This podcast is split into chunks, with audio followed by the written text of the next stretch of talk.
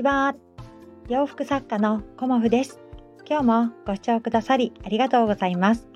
コモフのおしゃべりブログでは40代以上の女性の方に向けてお洋服の楽しみ方と私のブランドビジネスについてお話しさせていただいています。今日はですね、お洋服の価格改定についてお話しさせていただこうと思います。まあ、コモフのお洋服の価格については、あの、すべて私が決めています。で、あの、まあ、材料費っていうね、ことにも関わってくるし、ブランドの価値っていうところも、あの、関わってくるんですね。価格を決めるにあたって。だから、単に材料費の3倍が売り値っていうような考え方は私はしていなくて、まあ、材料費以外にも例えばデザイン料だとか、まあ、縫製代だとか、まあ、いろんなものを、あのー、含めて、あのー、コモフの価格とさせていただいてるんですね。うん、で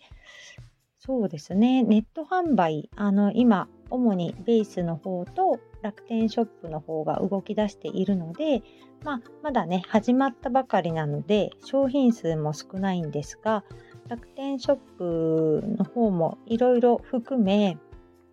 あのー、こうね、価格をちょっと一回見直そうかなっていうふうに思っています。で、単にこれが値上げということではなく、あのー、こう、いろんな、あのー、パターンの価格帯をね、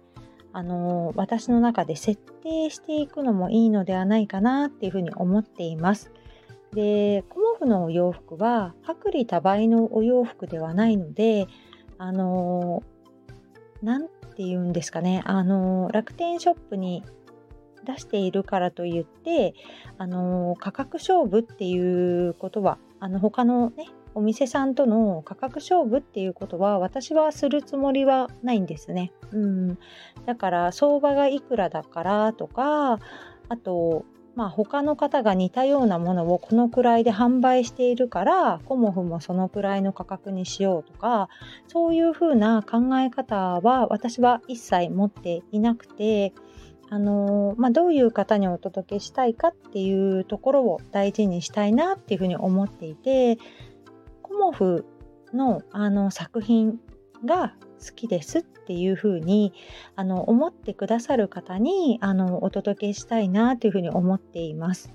でコモフのあのお洋服が好きっていう方にね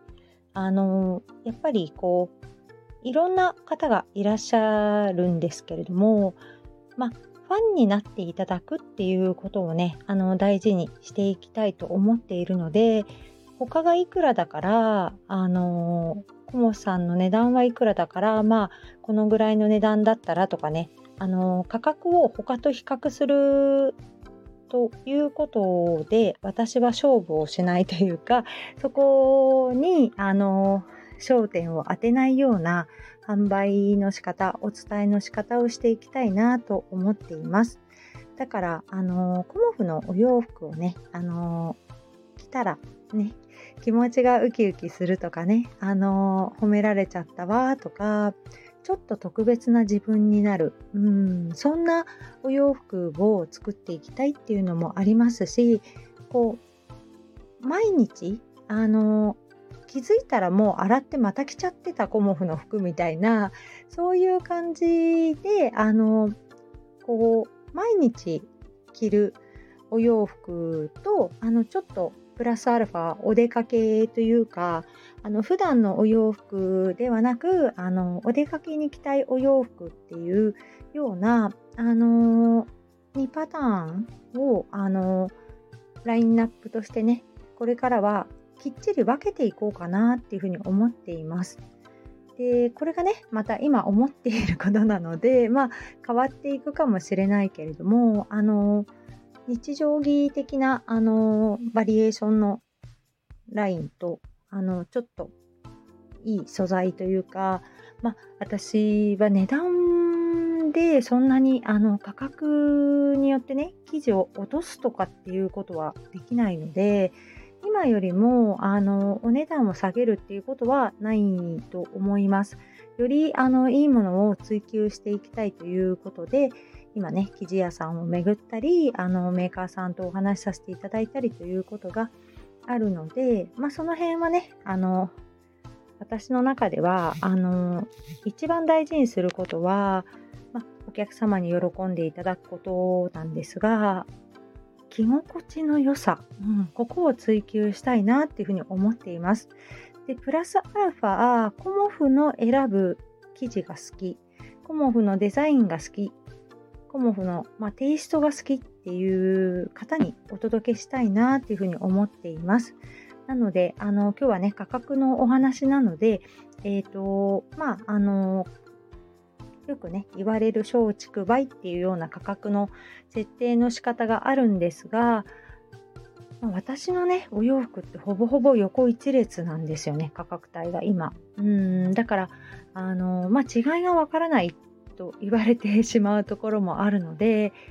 ちょっとあの価格帯をこうばらすっていうのかなそういう感じでさせていただこうかなと思います。でリネンの生地も実はあの仕入れるたびに上がっているというあの仕入れ先もありあの仕入れのタイミングでね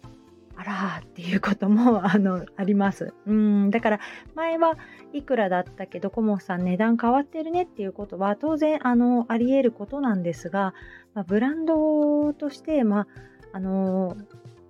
事細かくねこれはいくらあの上がったので価格改定いくらしてますということはあの私はあの具体的にはお伝えは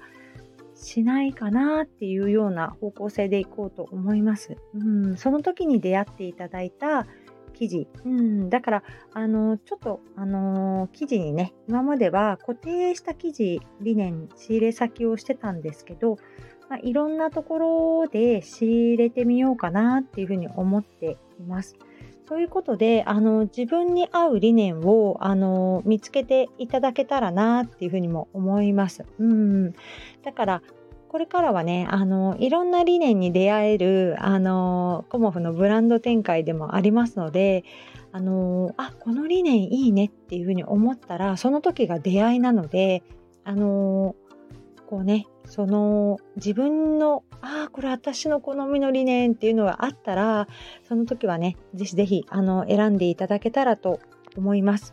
で色っていうのもあの基本的に、まあ、染め色なので天然の色ということであの風合いがねそれぞれ違うのでなるべく私は明るめのお色を選んでいますが